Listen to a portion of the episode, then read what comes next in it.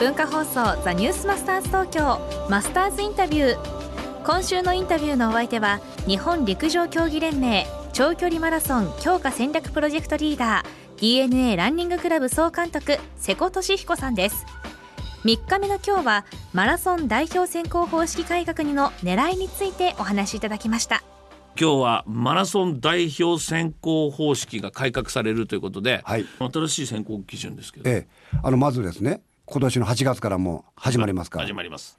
記録と順位をちゃんと我々が設定したものを超えれば、えー、2019年の9月以降に、まあ、どこかで行われる予選会決勝戦に出れるという。それを 2, 2年かけて予選をやるんです。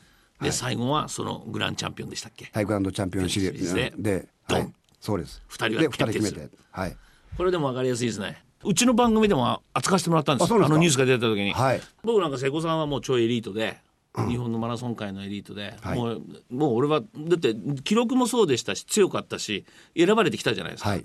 その方が強ければ選ばれるんだよって言って一言で片付けるのかなと思ったら強化委員長になった時に、はい。これを手つけたのでやっぱちょっと違うんだなと思ったんですよ。あのやっぱり今までと同じだったら今までと同じですからね。なんかやっぱりこう変えていかないとっていうのは僕私の中にありました昨年の11月にね、はい。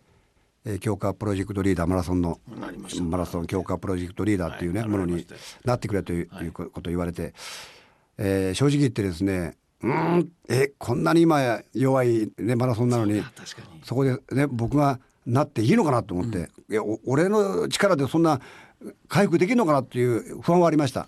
今の方法じゃちょっと難しいぞやるんだったら俺に任せてくれとかってなったんですか？はい。それはねだだからもしね僕にやらせてくれるんだったら、はいやはり僕の好きなようにやらせてくれということはあのトップに言いました。そしたら陸連はなんかおっしゃってました？あで今回のね改革をはい持ってきました。まああの変える時って結構ね。それは波を起こすムーブメントを起こす、ねえそれはね波を起こす方は大変ですよ。大変ですよね。でやっぱきあの聞かれる方もね、えっと急急にびっくりするじゃないですか。いやそれは今までと全く違う選考方法を持っていくわけですから。そうですよね、はい、で我々は強化として選手を良くするためにはやっぱり変えなきゃいけないまず強化の前にやっぱり選考ところから変えさせてくれと。まあ選考基準。基準。選考 B も含めて。そうです。選手がどこに目標を持っていけばいいのかということですよね、はい、その明確に分かるように。でこれを超えていったらオリンピック選手に明確になれると。それも3年かけて。でここが大事なんだあの今までの選考会はった。ね、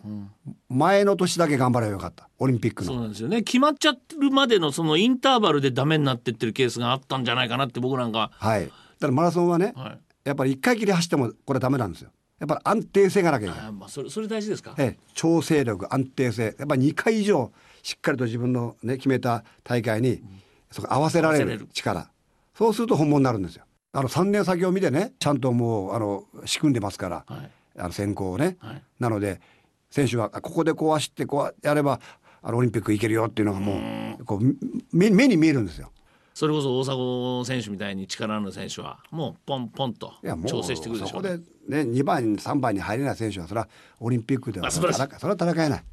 でもやっぱり大変だったんじゃないですかこれをやるのは。まあ、いろんなねやっぱ当然テレビ局の方や、えー新聞社の方も、はいまあ、最初はね当然びっくりされますけどもこれやっぱ強化のためにはこうしてほしいと言ったらやはり全員やっぱり OK でした。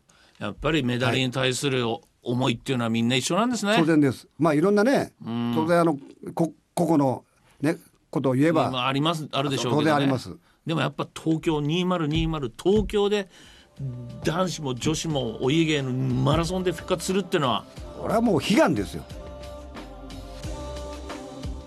えーということで今の瀬古さんなんですがこの引き受けたあー理由には自分の好きなようにやらせてくれと頼んだということで、はい。